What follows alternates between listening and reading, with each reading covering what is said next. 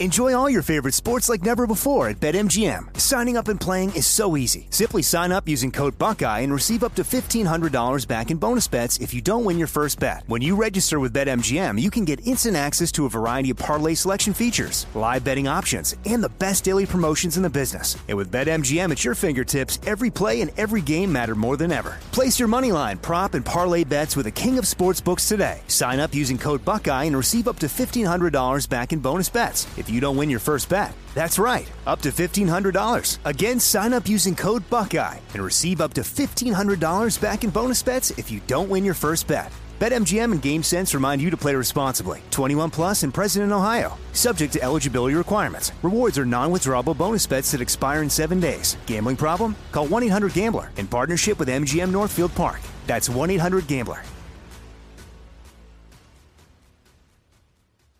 Me. Focus Features presents Back to Black. I want people to hear my voice and just forget their troubles. Experience the music and her story. Know this. I ain't no Spice Girl. Like never before. That's my daughter. That's my Amy.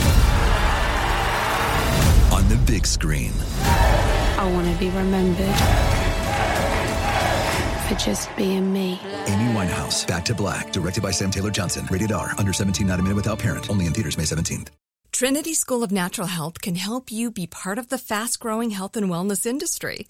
With an education that empowers communities, Trinity grads can change lives by applying natural health principles and techniques in holistic practices or stores selling nourishing health products. Offering 19 online programs that fit your busy schedule, you'll get training to help turn your passion into a career. Enroll today at trinityschool.org. That's trinityschool.org. Right here, right now. Find your beautiful new floor at Rite Rug Flooring. Choose from thousands of in stock styles, ready for next day installation, and all backed by the right price guarantee. Visit riterug.com. That's R I T E R U G.com today to schedule a free in home estimate or to find a location near you. 24 month financing is available with approved credit. For 90 years, we've been right here, right now. Rite Rug Flooring.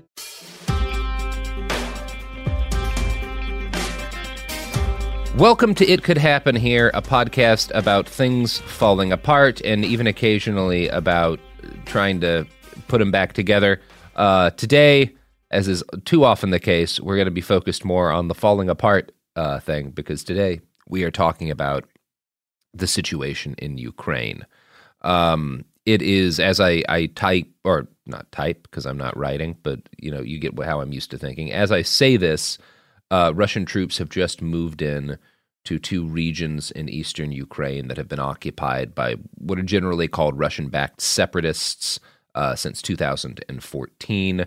Uh, Vladimir Putin gave a speech that I will be we will be talking about a bit with our guest um, and announced his intention to recognize those breakaway sections of the uh, country as independent republics. Uh, and the area that he has chosen to recognize includes about 70% territory that is currently occupied and held by the Ukrainian government.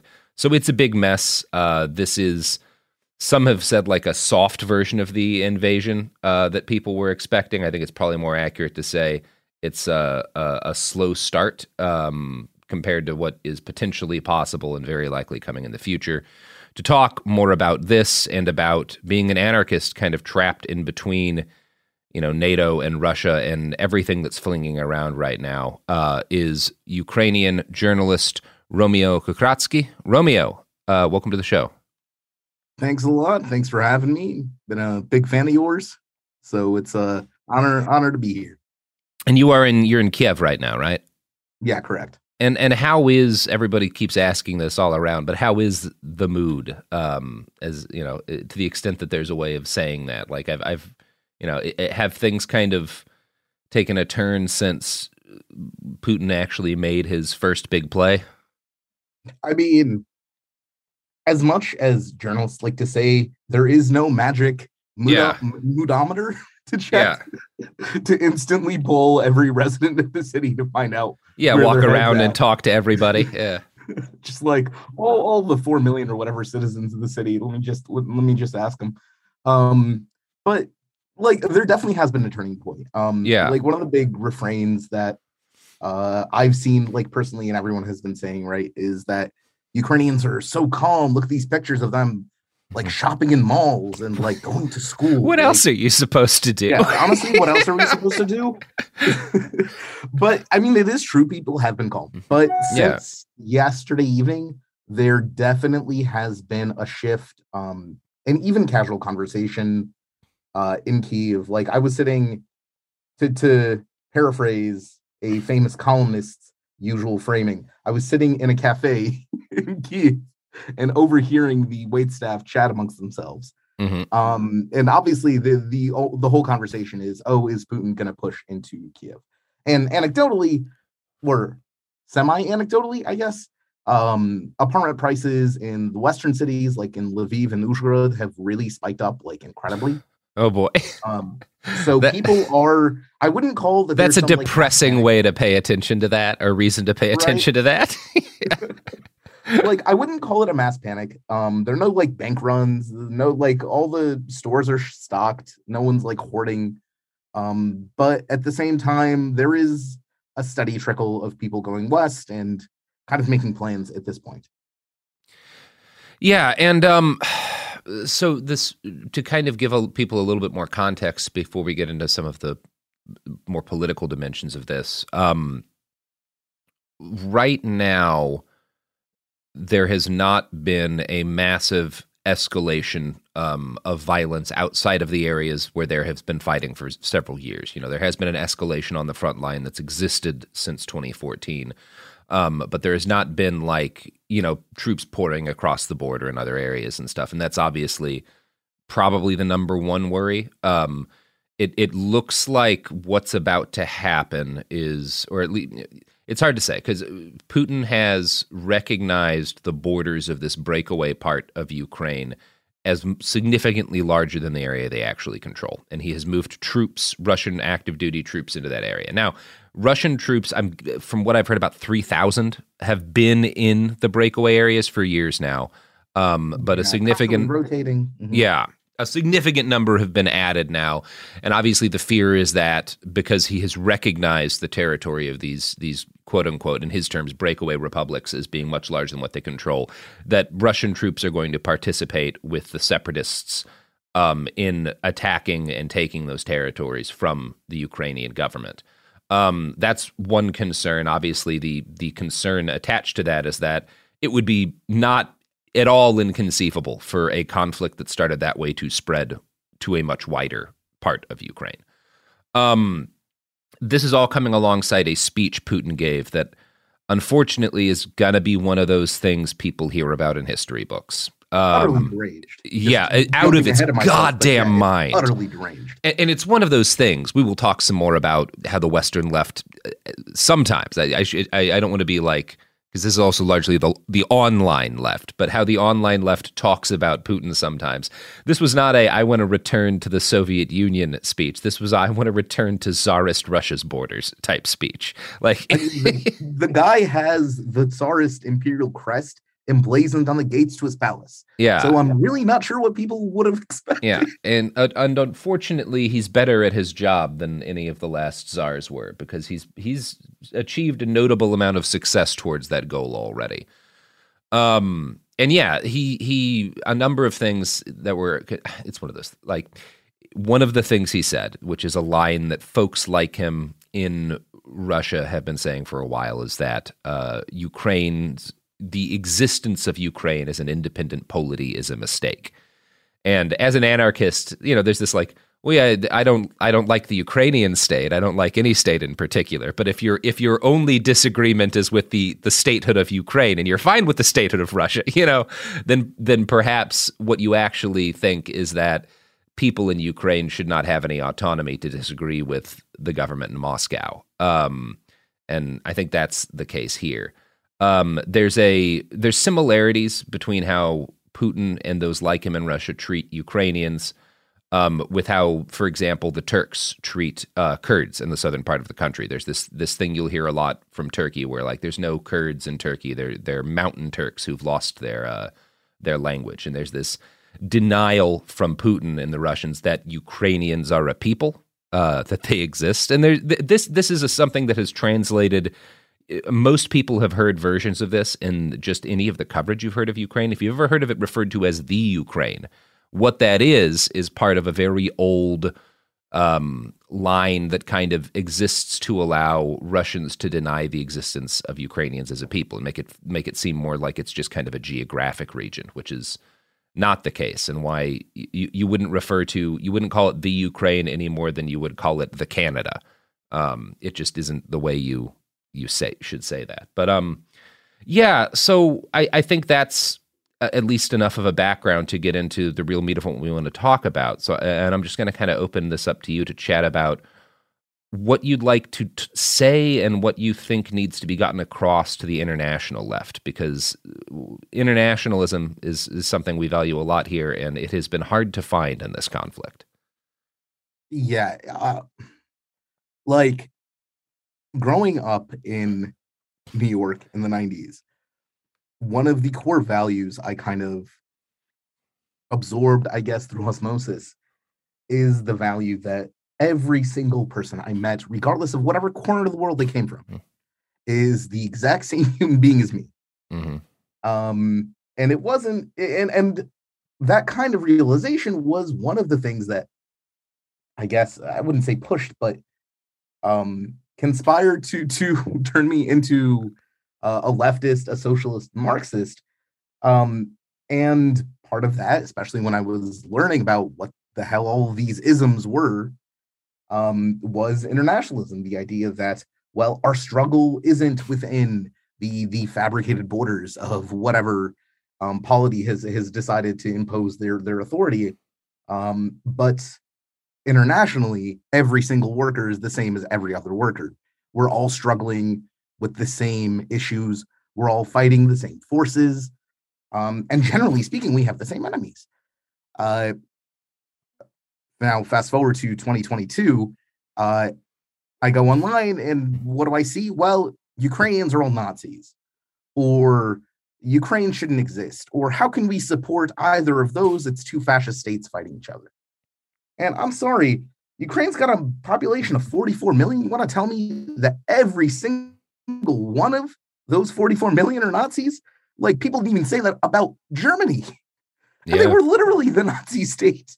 I mean, or the United States, um, for or that the matter. US. Yeah. Like we had four years of Trump, an openly fascist, uh, authoritarian leader. And no one seems to say, well, I guess the US should be bombed. Well, I guess there are some. Yeah. I mean, there's definitely there's definitely people who say that, but yeah. but generally speaking, that's not exactly the the view that people take, right? Um, so it's it, it's been a long process of disappointment. Well, I say long. Um, there's always been the the kind of well, what do these people really think about Ukraine? But bereft of such a, a strong impetus to take a side, I guess, um, it hasn't been in the forefront. And now every day I see people that I would have considered comrades, that I would have considered um, friends and brothers, uh, just kind of turn their back on me because I live here, right? Any any aggression, any action that's taken will literally affect me physically sitting here in Kiev. Um, so it's been it, it's been really, really immensely disheartening to see that every single value um, that I thought the left was supposed to value, that, that I thought the left was built on, um, be betrayed by people with rose emojis or hammer and sickles in their uh, usernames or whatever the hell it is. And we should probably talk about some of why this is and what the what the history is here. So the most kind of direct thing that people can point to when they when they call Ukraine a fascist state or when they talk about this is the existence of the Azov Battalion. The Azov Battalion is a paramilitary organization that means it's it's not officially a part of the governmental military structure, but it it does receive it has received arms from the government and it uh, functions as part of Ukraine's defense forces um, for the per, for the purposes of, of fighting off the Russian-backed separatists. Um, and the Azov Battalion are Nazis. Uh, there's there's you know the the you can there's been a tremendous amount of reporting on that on that matter. It's a, a, a, big problem, and the Ukrainian government deserves a significant amount of criticism for the degree to which Azov has been allowed to continue existing. Um, but there's also a lot that gets left out when people focus on that, including the fact that, for example, the political wing of Azov, right sector, which is kind of the, the it would be fair to call that the umbrella term for like the far right parties in the Ukra- Ukrainian government have been pretty effectively siloed away from political power um, through very active measures to about like what is it one percent of um, like representation, and so yeah, they didn't actually pass the threshold to enter the new parliament.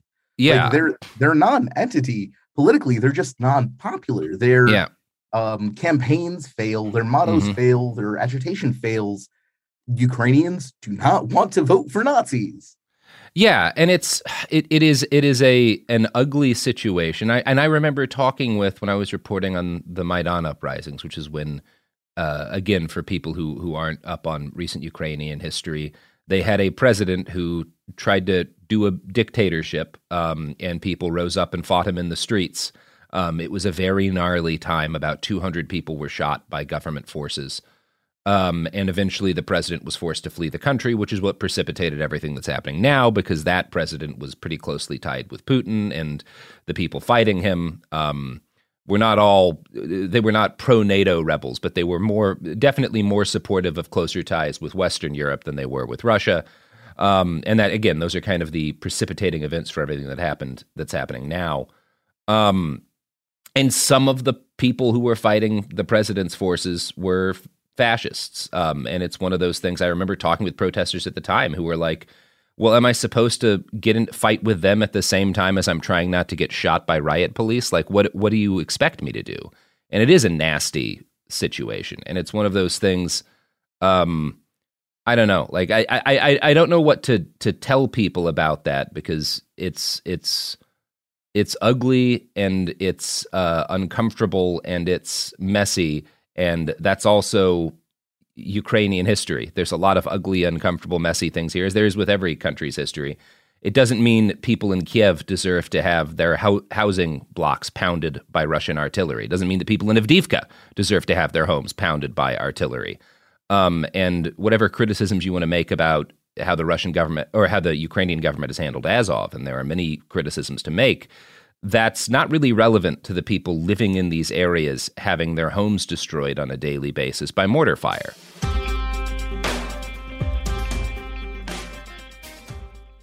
Enjoy all your favorite sports like never before at BetMGM. Signing up and playing is so easy. Simply sign up using code Buckeye and receive up to $1,500 back in bonus bets if you don't win your first bet. When you register with BetMGM, you can get instant access to a variety of parlay selection features, live betting options, and the best daily promotions in the business. And with BetMGM at your fingertips, every play and every game matter more than ever. Place your moneyline, prop, and parlay bets with the king of sportsbooks today. Sign up using code Buckeye and receive up to $1,500 back in bonus bets if you don't win your first bet. That's right, up to $1,500. Again, sign up using code Buckeye and receive up to $1,500 back in bonus bets if you don't win your first bet. BetMGM and GameSense remind you to play responsibly. 21 plus and present in Ohio. Subject to eligibility requirements. Rewards are non-withdrawable bonus bets that expire in seven days. Gambling problem? Call 1-800-GAMBLER in partnership with MGM Northfield Park. That's 1-800-GAMBLER. Me. Focus Features presents Back to Black. I want people to hear my voice and just forget their troubles. Experience the music and her story. Know this. I ain't no Spice Girl. Like never before. That's my daughter. That's my Amy. On the big screen. I want to be remembered for just being me. Amy Winehouse, Back to Black, directed by Sam Taylor Johnson. Rated R, under 17, not a minute without parent. Only in theaters May 17th. Trinity School of Natural Health can help you be part of the fast growing health and wellness industry. With an education that empowers communities, Trinity grads can change lives by applying natural health principles and techniques in holistic practices or stores selling nourishing health products. Offering 19 online programs that fit your busy schedule, you'll get training to help turn your passion into a career. Enroll today at trinityschool.org. That's trinityschool.org. Right here, right now. Find your beautiful new floor at Rite Rug Flooring.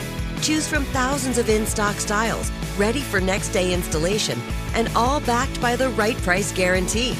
Visit riterug.com. That's R I T E R U G.com today to schedule a free in home estimate or to find a location near you. 24 month financing is available with approved credit. For 90 years, we've been right here, right now. Rite Rug Flooring.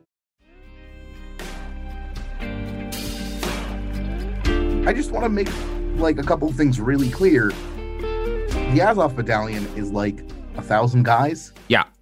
Like max.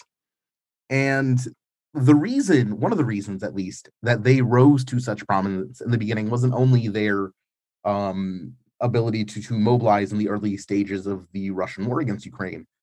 Uh, it was also because they had very strong financial backing um, from the former interior minister, um, Yep. Arsen Avakov. And Avakov is no longer in power. Uh, and one of the things you can see immediately was the like almost nullifying of fascist street marches and fascist demonstrations um, in Kiev outside the president's office. That all vanished because more like in Ukraine, ideology is not very strong. And this is something um, that I've noticed a lot of people uh, from the US and Europe have trouble understanding about Ukrainian politics. People here are not really ideological. Our parties don't map, um, aside from a couple of outliers like right sector. Um, it doesn't really map to any left right access. Um, people typically will always want the same policies. Like they always want a pension, they always want um, universal health care to be better, they always want the roads fixed. Um, generally, policy is something most Ukrainians actually agree on. Um, as a result, most of our elections are purely personality based. Uh, that's one of the reasons um, Zelensky, uh, Volodymyr Zelensky, our current president, won was because he was a well known comedian Yeah. uh, and people liked his personality. And he put out a whole TV show as a PR stunt yeah. um, before launching his campaign. And people voted for that personality they saw on screen. Uh, and so when there was far right activity, and, and again, I want to stress that that activity, even the street activity, has almost disappeared. It's because the far right is typically used in Ukraine as a political tool by one oligarch or one interest group against another. That's why when the money disappeared, they disappeared because the leaderships, uh, the leadership of these fascist groups, typically speaking, were not um, that ideological themselves, but they did like having USUVs and they did like buying guns and um, hiring hookers and doing drugs. Like they liked the money, and that's why they did it. And they would convince a bunch of teenagers to go out and wave a couple of torches and march and chant. But these guys were really purely in for the money. Um, and again, you can tell that because when their financial backer disappeared, they're nowhere to be found. Yeah. And it's one of those one of the things that is very frustrating to me. I can remember one of the earliest projects that I did that was like a, a for Bellingcat as we were, there was a, a pride march in Kiev that got attacked by Nazis. This was a couple of years back. And we were kind of trying to identify the individual fascists who were like beating people in the street. And it's spending hours poring over that footage. It, it makes it incredibly frustrating that there are people outside of the country boiling it down to, well, all of those people are fascists. All of those people are part of a fascist state. And it's like, no, some, a lot of those people, qu- quite a few Ukrainians have fought Nazis in the streets, you know? Um, that's a reality of the situation. And it's, it's, um, and it, it's, it's ugly in part because if you actually want to look at what's been happening uh, with the Russian backed separatists, there's a lot of fucking fascists over there. Um, there's a lot of uh, paramilitary organizations and like far right groups that have been used by That the Russian government. Wagner PMC. Yeah, yeah, Literally, Um, literally named because their fascist leader yeah. like It- Wagner, like many Nazis. It's it, it it's it's hard to to understand, honestly, from my perspective, um, because not only is Russian fascism have far more influence on Russian policy than any Ukrainian fascist has ever had in Ukrainian policy. Um, it's also that the Russian project and the narrative they use, um, there there's this uh, joke they call, or not really joke, a slur They call Na- they call Ukrainians Nazi Banderists. Mhm. Um, for those who don't know, Bandera was yeah. uh, a uh, Ukrainian nationalist leader, a partisan, fought against the Soviets, uh, and he his organization was impl- uh, implicated in quite a few war crimes. Yeah. Significant Um, number of war crimes. Too many war yeah. crimes. Yeah. Uh, so clearly, Bandera himself probably not a great guy. yeah. Uh, but to delegitimize all Ukrainian kind of independence movements that have cropped up over the years, the Soviet government and now the Russian government has always, always insisted that there is no legitimate way for Ukraine to be independent. We're all Nazi Banderists, no Mhm. matter what. And that's why you had um there's a picture a couple of days ago of a solidarity march in Kiev um with uh some of uh Kiev's LGBT community holding up Banderas flags.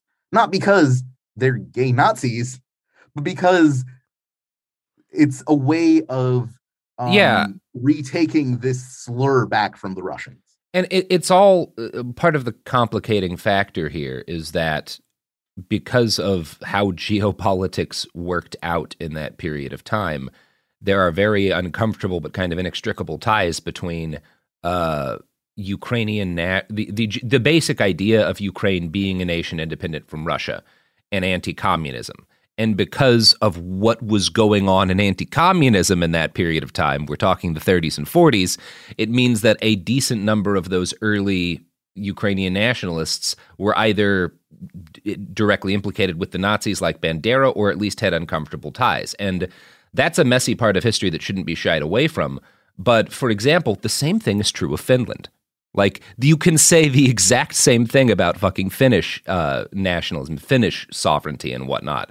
Um, and people don't call Finland a Nazi nation, um, even though, yeah, the fact that they were stuck between the USSR and Nazi Germany means that there were a lot of Finns in that period of time who made some real fucked up choices. Um, like, but also there's a lot that has to be like it, it- you can't adequately discuss why those choices were made if you don't talk about, for example, the Holodomor, you know, which was the starvation genocide of several million Ukrainians uh, by the Soviet government. Like, and it was- honestly to, to yeah. go back even further um and to i don't know burnish my leftist credentials a little bit if you go back to the civil war itself where Yeah. um a lot of this started most of the nationalist groups i would say nearly all of them there were one or two monarchist minor monarchist groups uh, in ukraine but the grand majority of them were in fact socialism or Mhm. socialist yeah, they had like the hammer and sickle and wheat on their currency and everything because at the time that was what won votes uh, from the peasantry. But when the Bolsheviks crushed every independent Ukrainian social movement in exchange for uh, bureaucrats that they imported from the empire and just shoved into Ukrainian cities, uh, well, then you had Ukrainians that wanted to be independent and wanted to have uh, a better life than under the czar. Well, now suddenly they don't even have that support um, from the Bolsheviks. Uh, and obviously, as a Ukrainian, um, I can't talk about this without bringing up Nestor Makhno, Yeah. who was a uh, anarchist leader, the leader of the Ukrainian Black Army um, during the Civil War. And what happened to them? Well, the Bolsheviks betrayed them and killed all of them and crushed the movement. Uh, and then smeared them all as um, pedophile, rapist, cannibals, if I remember correctly. Yeah, yeah. There's a lot of of of disinformation you can find about that time. Just like today, you know, uh, only the names have changed.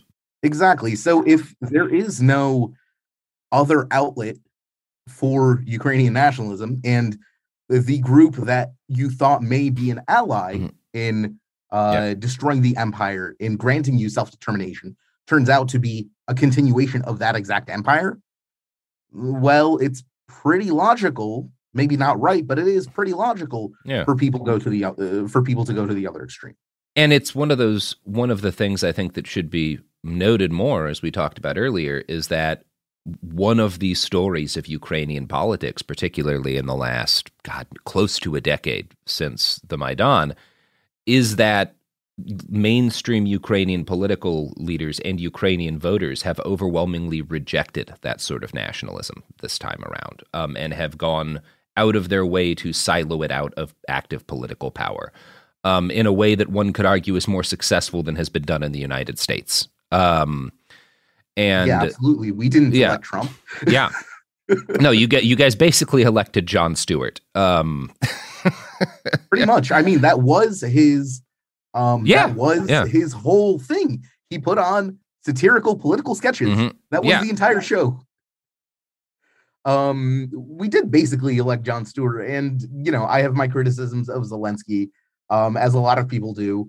Uh, and one of the things we love saying in Ukraine, whenever people are like, "Oh, look at all the look at all the Nazis there," we're so not we're so anti-Semitic that we elected a Jewish comedian.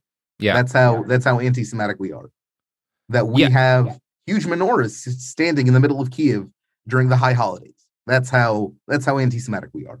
yeah, and and Zelensky's uh, prime minister is also a Jewish man, which makes Ukraine the second country in the world to have a Jewish president and prime minister.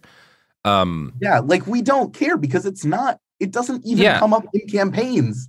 Like what? Even when Romney was running, you'd see Democratic mhm. campaigns um, painting him as a scary Mormon, or uh, the ads implying in any Yeah. case a scary Mormon. You don't even have that level of religious antipathy in Ukraine.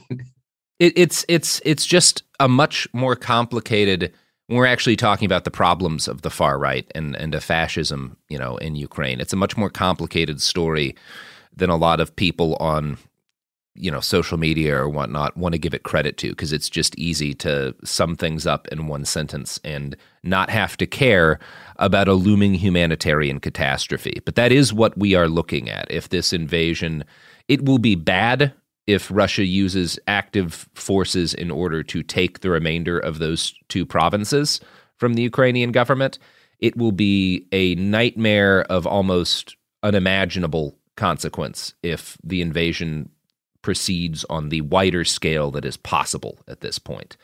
Um, and Now, it is I've been a. Oh, sorry. Go on. no, no, no. Please, yeah, Um, I've been a doomer on this basically since I I first heard about the buildup. Um, because Putin has made it very clear over the years what he considers Ukraine to be. Like you mentioned, he doesn't think that Ukraine should exist as like a polity. Um, and as a result, uh, I have pretty much this whole time been pretty sure that he's going to attack Kiev. Um, and now we're coming to a very definite tipping point. Um, just today, Putin's made a lot of moves.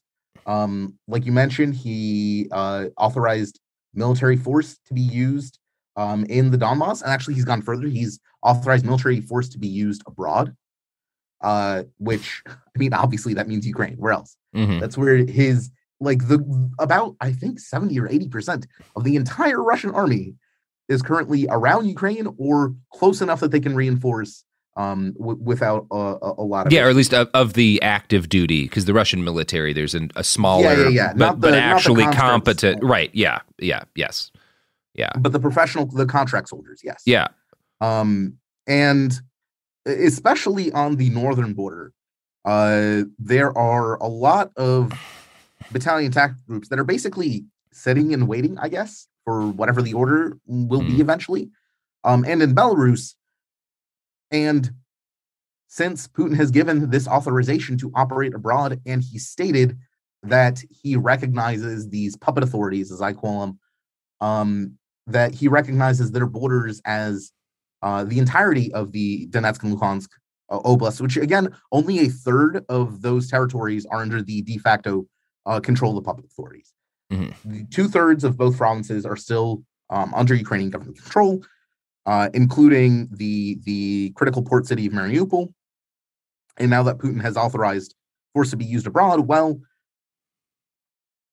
it's kind of, I mean, at least it is incredibly obvious to me what the next steps are from the Russian perspective if I want to subjugate Ukraine. Yeah. Um, and I think a big failing here is people in the West, especially the Western left, um, know very little uh, of, for example, the Chechen Wars, Oh God. uh, especially the Second Yeah. Chechen War, and what happened to Grozny. Yeah. Um, after during that war and what the Russians did to subjugate the, that population. Yeah. And if anyone thinks that Putin treasures Ukrainian lives any more than he did Chechen lives, then I've got a bridge of the Dnipro to sell them. Though you should act now because the valley's going to drop real fast. Yeah, and it's one of those if you as a good leftist uh, have spent a significant amount of time reading about the horrific crimes of of imperialist nations in Africa and Southeast Asia in in the Americas. Um what the Russian Federation did there is is on that scale. It, it's it's absolutely on that scale. It was a it was a a, a titanically ugly war. Um and I mean, any modernly, we can look at what they did in Syria. Yeah but- or what they are doing in Syria Yeah, yeah and what they continue to do in Syria. Um, but as it turns out, um, Syrians learned this lesson that I am learning now about Yeah. big portions of the um, Western left a long time ago. Yeah, which is that if you can find, for example, some Syrian rebels uh, who are shitty and Islamists or whatever, you can tar every single person who ever stood up against Bashar al-Assad as a as a terrorist, um, which is really easy, especially if you're getting paid Kremlin money to advance that line, and you your name is Ben Norton.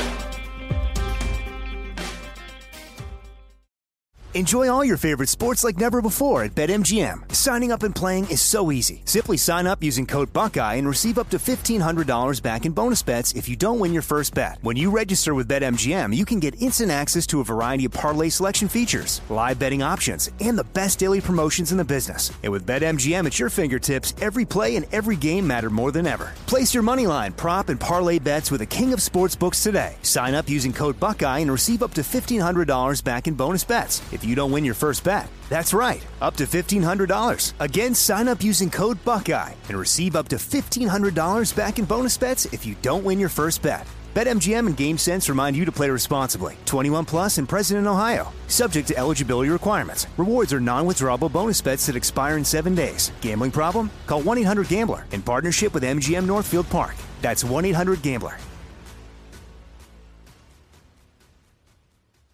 Me. Focus Features presents Back to Black. I want people to hear my voice and just forget their troubles. Experience the music and her story Know this. I ain't no Spice Girl. like never before That's my daughter. That's my Amy. on the big screen. I want to be remembered for just being me. Amy Winehouse, Back to Black, directed by Sam Taylor Johnson. Rated R, under 17, not a minute without parent. Only in theaters May 17th. Trinity School of Natural Health can help you be part of the fast growing health and wellness industry.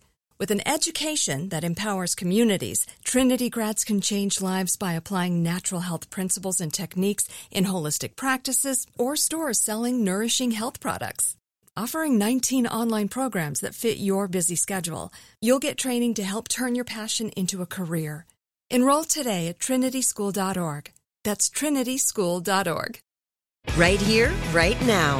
Find your beautiful new floor at Rite Rug Flooring. Choose from thousands of in stock styles, ready for next day installation, and all backed by the right price guarantee. Visit riterug.com. That's R I T E R U G.com today to schedule a free in home estimate or to find a location near you. 24 month financing is available with approved credit. For 90 years, we've been right here, right now. Rite Rug Flooring. this brings us to the place where there really aren't clear answers, which is like what can be done. And it is one of those things where it's like, well, uh, that's not an easy question because you do have to when you start grappling with like, all right, well, like, should what should NATO do? What should other European non-NATO nations do? Like, what what what is actually uh, capable of like potentially altering or disrupting the, the courses of action here? Well, we're talking about the Russian state, which has a lot of nukes. Um, we're talking about a situation that could spiral out of control in a way that very few situations globally are capable of potentially spiraling out, spiraling out of control. And so it is a uh, not a situation where anyone who tells you this is clearly the thing to do that will work is, I think, trying to is probably full of shit and a little unhinged um, because this is a real fucking ugly one. Um, but some of what has been done, um, we just got the news today that I think we both found surprising, but is very positive that the Germans have canceled uh, construction of the Nord Stream 2 pipeline, which was a, a, a gas pipeline from Russia into the EU. Um, that a lot of folks were saying Germany was not going to take any sort of stances, solid stances on Ukraine's behalf because of that pipeline, because of how Germany, along with a lot of Western Europe, is tremendously reliant upon Russian gas exports um, for just like keeping themselves heated in the winter. Um, so that's a positive move. I, I tend to be critical of the ability of sanctions to do much. Um, and if we're looking historically at sanctions, particularly how they're most often implied, they have a tendency to just harm regular people more than they have to do. Like we can look at the sanctions in Iraq, right? Which which were part of why something like a million people starved. Um, we are talking about different kinds of sanctions in general. When we're talking about the sanctions being imposed by NATO countries against the Russian state right now, they're largely sanctions against members of the Duma. Um, there's there's a lot it, it's not the same as looking at like what was being done to Saddam's Iraq. That said, I, I'm still very hesitant to say I think that sanctions are going to disrupt Putin's course of action. I'm curious what you think can and should be done here. You know, like what is. Do, do you have any kind of clear idea in your own head about what might have a disruptive effect on on what's Putin is doing? Learn to teleport and shoot Putin in the head with a nine millimeter. I, I mean, mean, that would be that'd be great. There's there's a, if, if, had we that teleport had had we that teleportation capacity, there would be a list. Uh, you know, unfortunately, unfortunately, I never put my skill points into that. Yeah. Um, but realistically speaking, the Russian state is authoritarian. It doesn't really care what its own citizens think. It definitely yep. doesn't care what other people think.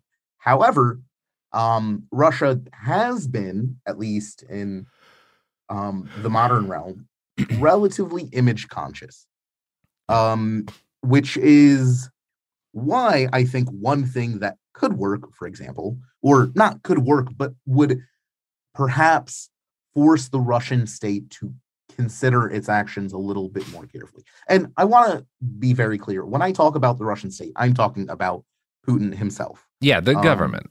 He has no, there's no like other decision makers in Russia. And that was actually perfectly encapsulated um, during his speech the other day, where he just outright um, like eviscerated the head of his foreign intelligence service on live TV for the whole world to see, just utterly humiliated the guy for no real reason, just because he can.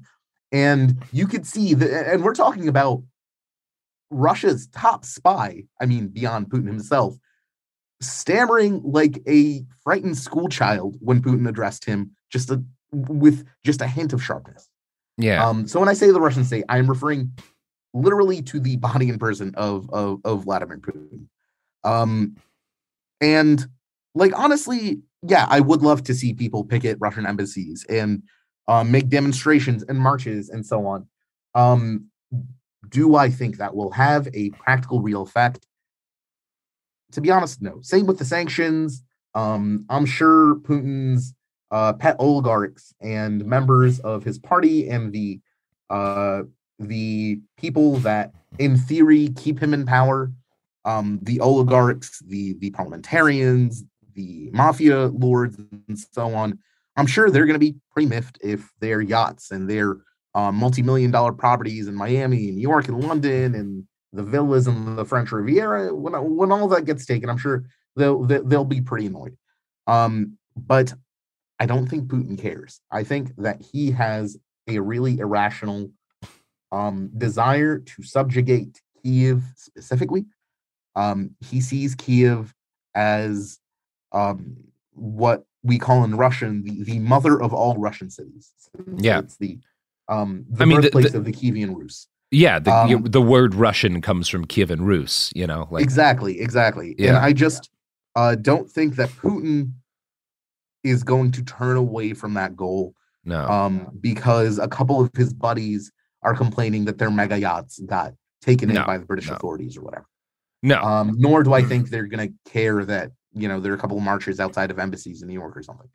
Um, but that may help spur the world as a whole, the international community, into taking a harder line stance against Putin because time and time and again, um, like the guy's a gangster. He's he's like a security service thug. If you've ever like interacted with like a petty like sergeant, police mm-hmm. sergeant or something that has just a bit of authority and pretty much total impunity, that that's Putin to a T.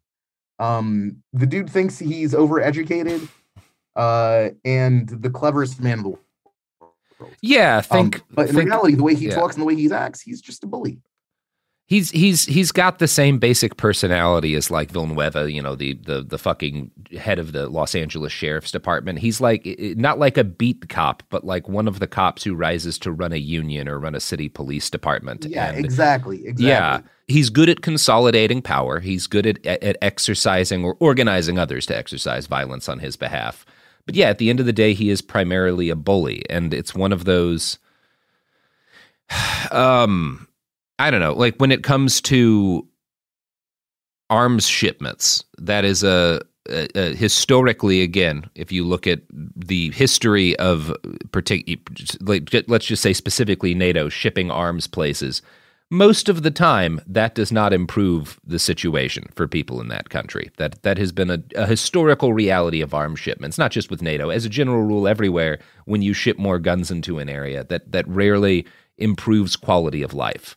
Um, but we are not talking about a country that has had any kind of centralized political legitimacy or whatnot collapse. We're not talking about a country that is in the middle of tearing itself apart between 30 or 40 different sides.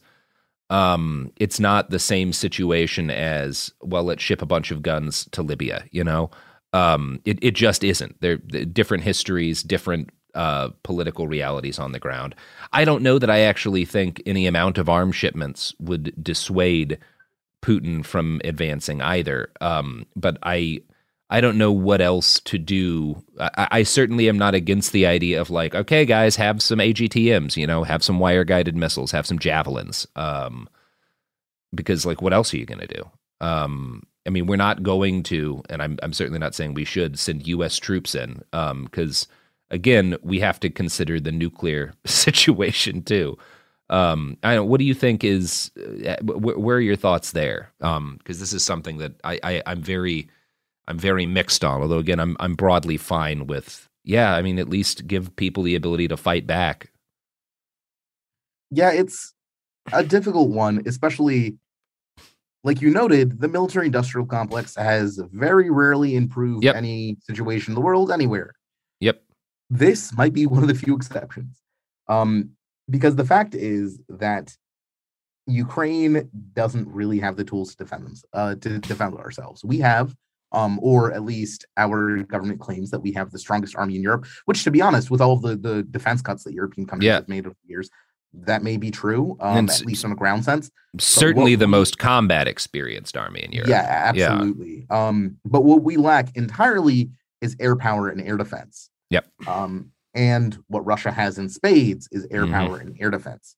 And as we saw um, when the U.S. Uh, invaded Iraq, well, you can destroy a conventional army in a couple of days by just bombing the shit out of it. Yep. Uh, and the Russians have quite a few missiles um, aimed straight at Kiev, uh, and quite a few planes waiting on standby, I presume, to bomb the shit out of Kiev. Uh, and it would be nice to have some way to to defend ourselves against that. Um, but again, there's there's not much that can be sent. Yeah, of course, stingers and javelins and so on um, that'll all help raise the costs of the occupation yeah. that follows the initial bombardment. Um, but, but if Putin goes for the strategy that Assad has used in Syria, which is bomb the living shit out of every civilian um, residential area in the city until the people yep. just submit or are all dead. Um, well, there's not really too much we can do about that. And that is like, there is a lot that individual that that trained and motivated soldiers with small arms and munitions like javelins can do even to resist a country with with overwhelming air power the corollary to that is that in doing that a lot of stuff, everyone around them dies. The city is turned into a graveyard. Um, I've I've seen that with my own eyes, uh, and that's that's I mean, got to be the thing. If, if you're looking at this with any kind of reasonable eyes and not just like trying to find a, a political angle to support, that has to be your main concern. Is that the potential here is for a tremendous loss of life and also for the creation of millions of refugees. Um, and this is something in another uh, uh, uh, audio clip that you published a bit earlier on Twitter. You say, which is that like if this goes as badly as it can, no matter what your politics are, this will become your problem. One hundred percent. Yeah, I stand behind that absolutely because there are a lot of Ukrainians, and while most of us have no desire to live under the Russian yoke, the majority of us are not trained fighters. We're just people, mm-hmm. just regular people. And I know, um, especially in the U.S., um, with our like out of control gun culture, uh, oh boy, imagining like they're the the singular guy, you know, they're they're the macho man uh, with with all the guns. They yeah. take down the government all by themselves. I'm sorry, it's a fantasy. It's a fiction. Um, that is not how things work. Uh, and quite frankly, most people are not psychologically suited no. to combat. That's why armies take so long to break soldiers down to teach them to murder people, because that is not something humans do naturally. And the majority it, of people subjected to that kind of violence will run. And again, there are 44 million of us. Yeah. And they will run and run and run pretty much everyone in the world. You saw this with Syria, you saw yeah. this with Libya. Um, you've seen this pretty much with every single place that has experienced massive violence in the modern world. Um, that's the reaction. Yeah. And, and yes, it, when we run, we bring all of our biases and problems and cultural predilections to you. Mm-hmm. And it's, yeah, I mean, that's that's really the note to end on. And it, it, it is you get a lot of folks, you know, who who rightly, you know, focus on and, and think a lot about revolutionary struggles in places like Vietnam and um, and in Afghanistan, and will point out that like, well, you don't need to have uh, as advanced a military as your opponent to win. And again, just the, the corollary to that, all yeah, it, the corollary to that is that like yeah, but millions of people die. millions of people died in Afghanistan. Millions of people died in Vietnam. Um, that's that that is the reality. Yeah, you can resist an imperial power with minimal technology, but you're not going to leave that fight with a family alive still, you know? Like that's that's how it goes. Um so let's all say a little prayer for I don't know, peace. uh, I hope the the the worst doesn't happen. Um, what you know, has there been kind of mobilization that you've seen within the the the activist, the anarchist community in in Kiev um, to you know any kind of mutual aid stuff like, or is it just one of those situations where it hasn't started happening yet, and nobody really knows what would even be useful to do if it does? I'll say this. Um, it may come as a little bit of a shock, mm. but anarchists are not typically the best at organizing. Yeah. mm-hmm. Um, specifically, like a lot of my uh, friends who are active in the anarchist um, movement in Ukraine have simply joined the territorial defense battalions mm-hmm. um, or the regular army and will simply fight as soldiers. Um, there has been a very strong i don't know if you call denial um a, a colleague of mine used the term doomed optimism and i really like the sound of that so let's go with that yeah there's been this really strong doomed optimism amongst ukrainians that the worst will not happen and there's no real reason to prepare for anything because well things are going to be fine. Um, and that's what our government tells us as well things are going to be fine. They don't see any massive uh, attack groups or i mean i feel like that's contradicted by the the open source intelligence that i've been looking at yeah. but i i am just one guy. I obviously don't have the intelligence apparatus of a nation state. Um so i mean maybe they're right um but generally speaking, people have just been joining the army, going to um, tactical trainings. Um, but this is all very basic stuff, like going to the woods, learn how to set up camp, and you know, clean a rifle, kind of kind of things. Um, nothing like combat training because where would you get that except by joining the army and going to the front? Yeah, it's the kind of training that might keep, in the event of a full conflict, one out of ten of those people alive long enough to learn how to fight. Yeah, and and that might be worth it. That yeah, I mean, th- yeah. If you're talking Um, about like, yes, not not to say people shouldn't be- be doing that because people should do yeah, absolutely. whatever they can. Um, how are you, kind of to close out, like as this, like doom scrolling is a thing we all talk about, and there's there's plenty. I mean, just sitting here in Portland, we just had a, a mass shooting on a protest this weekend, and so there's a lot of doom scrolling going on in my community. But we're not staring down the barrel of 190,000 soldiers, you know, potentially uh, uh, hitting us from the air and ground simultaneously. How do you? How are you like? focusing on the stuff that you can do anything about and the stuff that you can productively handle without losing yourself in that. Copious amounts of cannabis. That's good. I'm glad you guys have decent pod access. Yeah. Yeah. I actually don't know what I'll do if um if my current supplies cut out. to be quite honest, hmm um, but I mean, it's been definitely a, a struggle. Um, and the past couple of days, especially, my mental health has not been uh, especially great. Um, but again, I'm one dude. Like, I'm not in very good shape. I have poor vision. One of my eyes don't work. I'm diabetic. Like, I'm not gonna go out and and grab a rifle and start killing every Ruski I see. You know. Mhm. Um, but at the same time, I've got a job to do. i.e., uh, as an English language journalist in Ukraine, um, I have This is your busy season. yeah, it's my busy season. Like one of my jobs is to counter Russian disinformation and to like tell people the truth of what is going on here. Um, and that role will only get more important uh, if the the conflict expands um, from from the the scope that it is now. Uh, so how am I doing? Well, I'm still alive.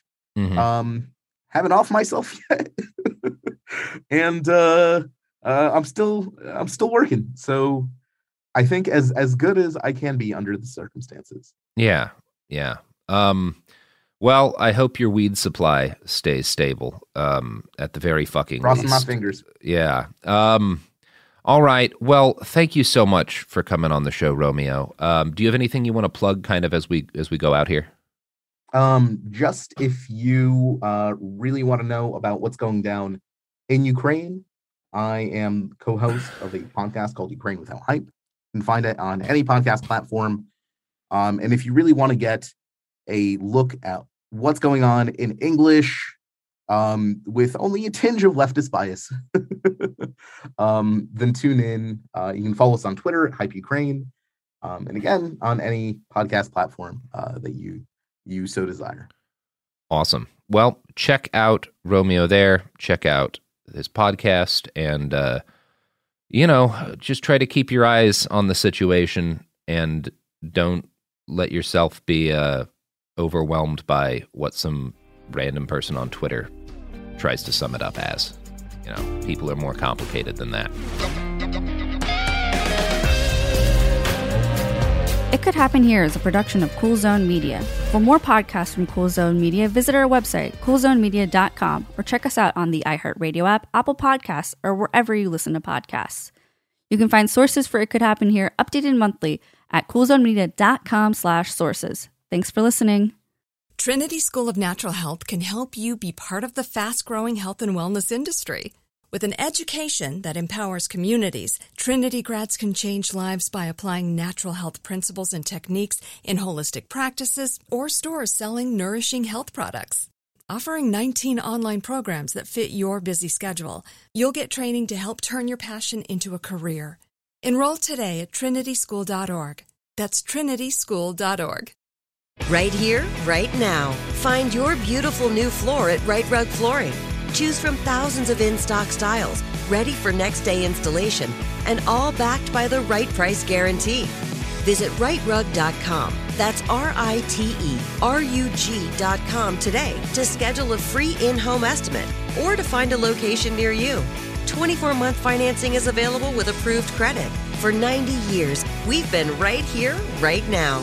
Rite Rug Flooring. Open a limited time 11 month certificate at Kemba Financial Credit Union. At 5.25% APY, it's more than triple the national average, plus, it's a safe and secure way to grow your money. Visit your local branch or kemba.org slash CD for details. Offer expires May 31st, 2024. APY equals annual percentage yield. Restrictions apply. $500 minimum and $250,000 maximum deposit. Advantage status required. Comparison based on bank rate average. Federally insured by NCUA. Xumo Play is your destination for endless entertainment. With a diverse lineup of 350 plus live channels, movies, and full TV series, you'll easily find something to watch right away. And the best part? It's all free. Love music? Get lost in the 90s with iHeart 90s, dance away with hip hop beats, and more on the iHeartRadio music channels. No logins, no signups, no accounts, no hassle. So what are you waiting for? Start streaming at play.xumo.com or download from the app and Google Play stores today.